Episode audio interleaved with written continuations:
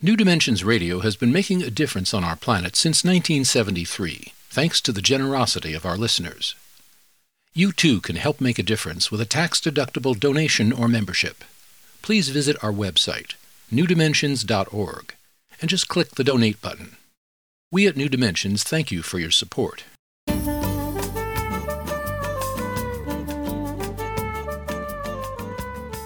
Hello, I'm Justine Willis Toms. Today I'm hosting Sherry Ruth Anderson.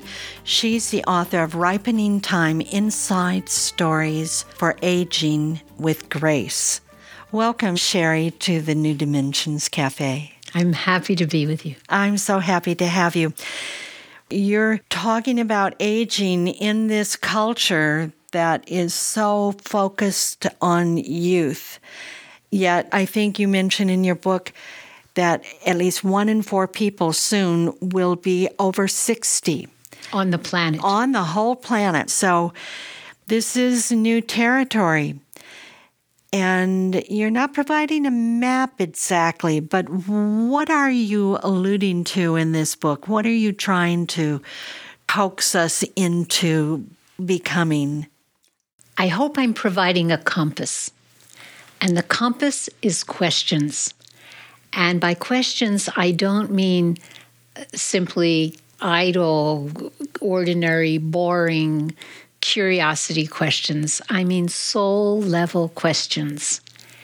And I think that if we can begin to listen for and make some space for the soul level questions in our lives as we begin to grow older, they will be a compass for us and lead us to the deep places of wisdom.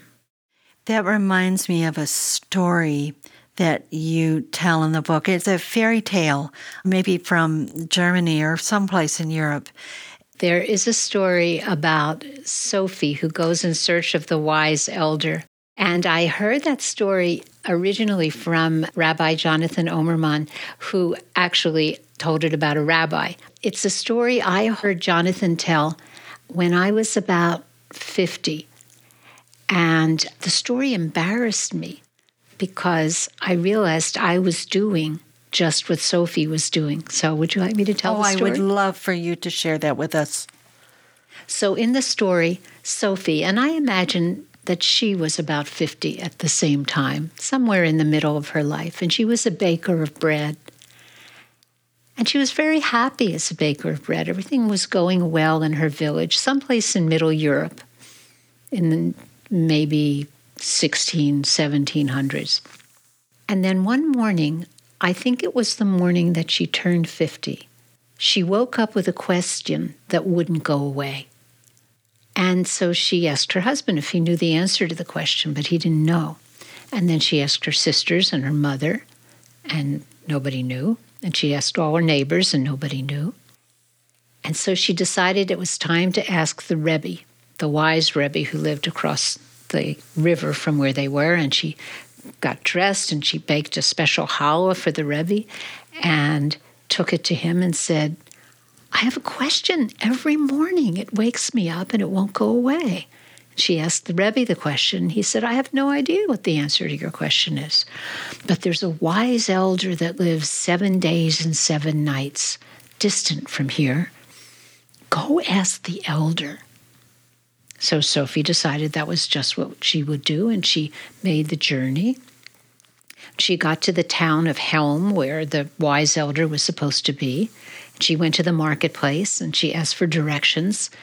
And they said, Oh, we're so sorry, but the elder is in retreat this year, contemplating the mysteries of the universe. Come back next year. Well, Sophie was no fool. And she said, Oh, I'm so sorry. Really? She sees no one. No one, no one at all. Well, I'd just like to see where she lives, you know, before I go back all the way. Uh, could you point out her house? Oh, yes, it's way up at the top of the hill behind the gooseberry bushes. Is sure no one? She sees no one? No, even the little boy who leaves her food every day at noon, he just knocks on the door and has to run away. Oh, says Sophie. So she climbs the hill and she hides in the bushes and she sees the little boy leave the basket and knock three times on the door and then leave And the door opens, and the elder reaches in and brings the basket of food in. And right after the basket of food comes Sophie tumbling into the room. And she says, Excuse me, I'm sorry to bother you, but I have a question that won't go away. And I've traveled here seven days and seven nights. And here's my question Do you know the answer? At that point, the elder sits back and she smacks on the side of the cheek Sophie. And Sophie touches her cheek and she goes, Oh, I, perhaps I wasn't speaking loudly enough. Perhaps you didn't understand. You see, I have been waking up every day with a question that won't go away. Here's the question Can you tell me the answer? On the other cheek, the elder smacks her on the other cheek and then kicks her out the door and slams the door and locks it. Well, Sophie was angry enough to spit, which she did several times on either side.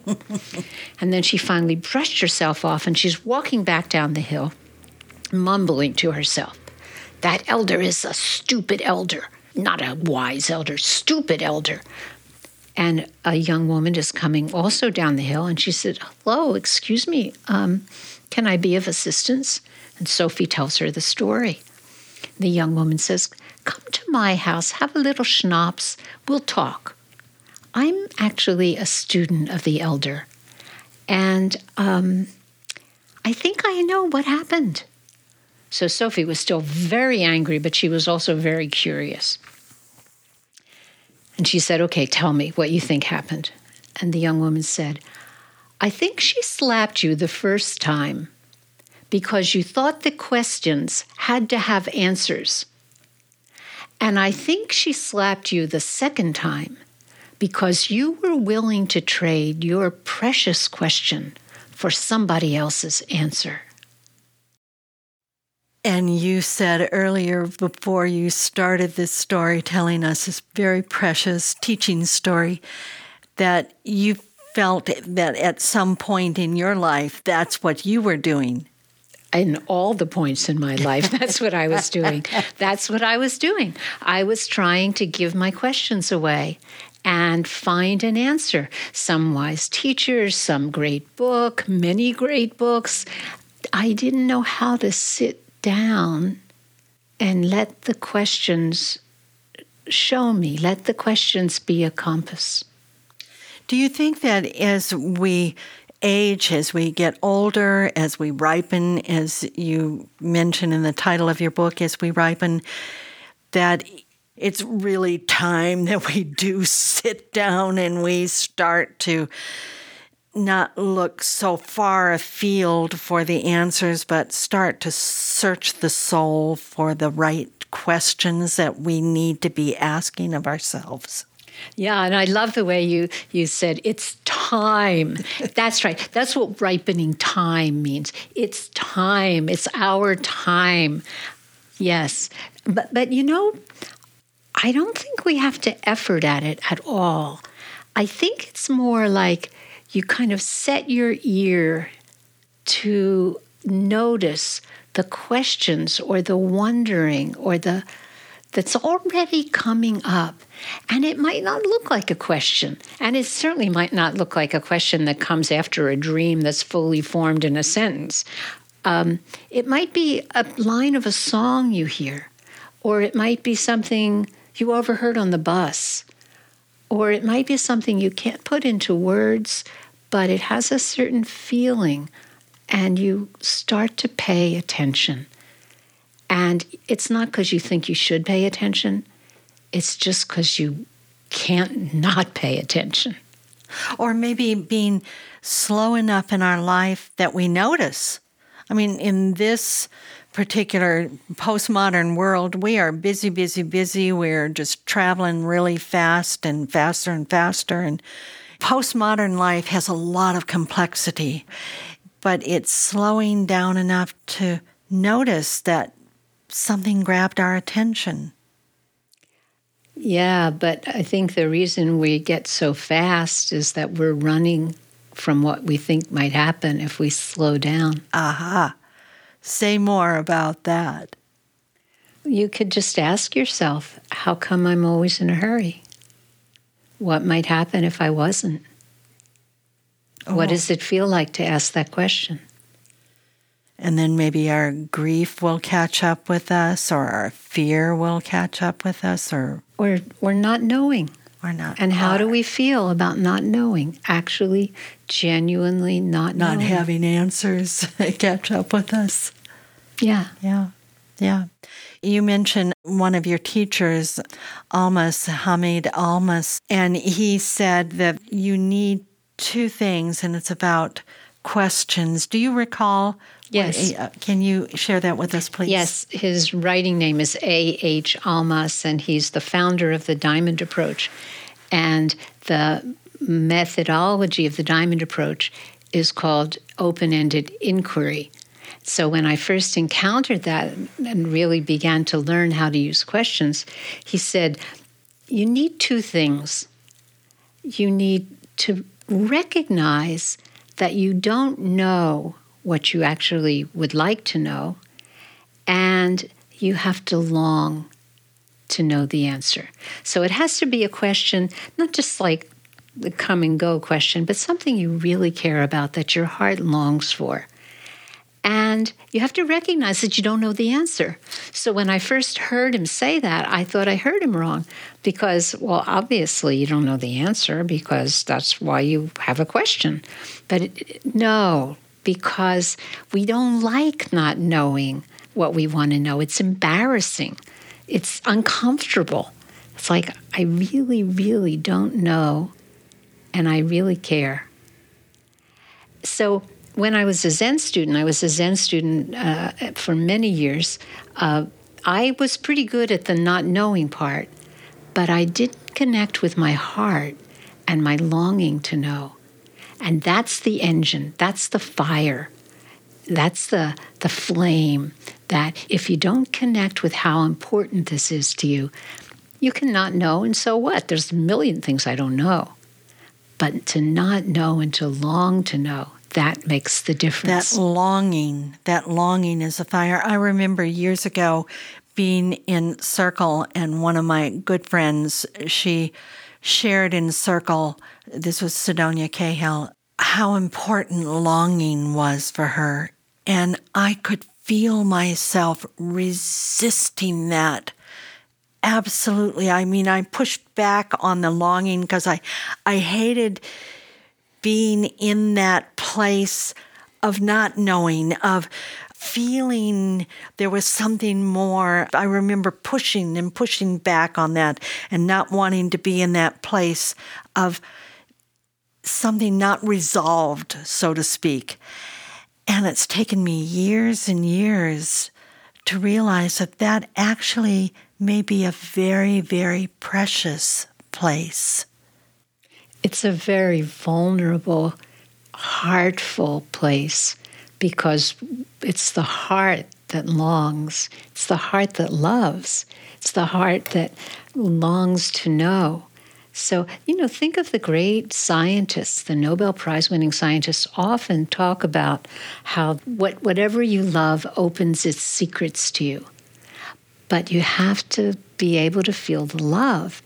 And that means you really want something and your heart really longs for it, well, you're not in control then. And you don't know it'll happen. And the more in touch you get with this love and the openness of your heart, you don't know where it'll take you. And it seems like as we age, that the possibility of holding that not knowing gets hopefully bigger.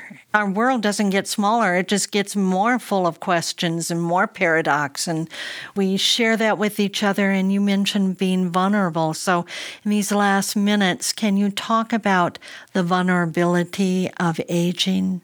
You know, when we hear the word vulnerable, usually, certainly in our culture, we think, oh, no, don't go there. That's, that's a big mistake. But it actually means sensitive enough to feel what matters. And I think as we get older, losses and endings make us more sensitive if we let them. And if we allow that sensitivity, it just leads us more and more to love, more and more to generosity. And we can't help it. It's just natural, like the way a river flows. Sherry, I want to thank you so much for being with us on the New Dimensions Cafe.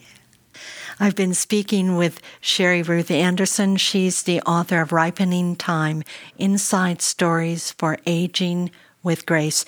And if you want to know more about her work, you can go to her website, sherryruthanderson.com, or you can get there through the New Dimensions website, newdimensions.org.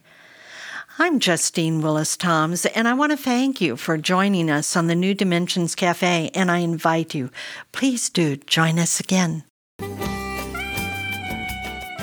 You've been listening to the New Dimensions Cafe. This series of shorter interviews features many of the remarkable guests also featured on our internationally syndicated one hour New Dimensions radio series. To access more than a thousand hours of programs, to subscribe to our newsletters, or to become a member, please visit us at newdimensions.org.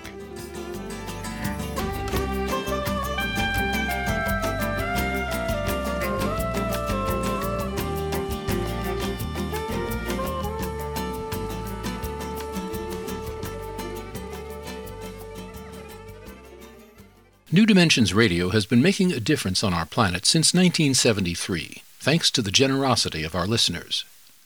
You too can help make a difference with a tax-deductible donation or membership. Please visit our website, newdimensions.org, and just click the Donate button. We at New Dimensions thank you for your support.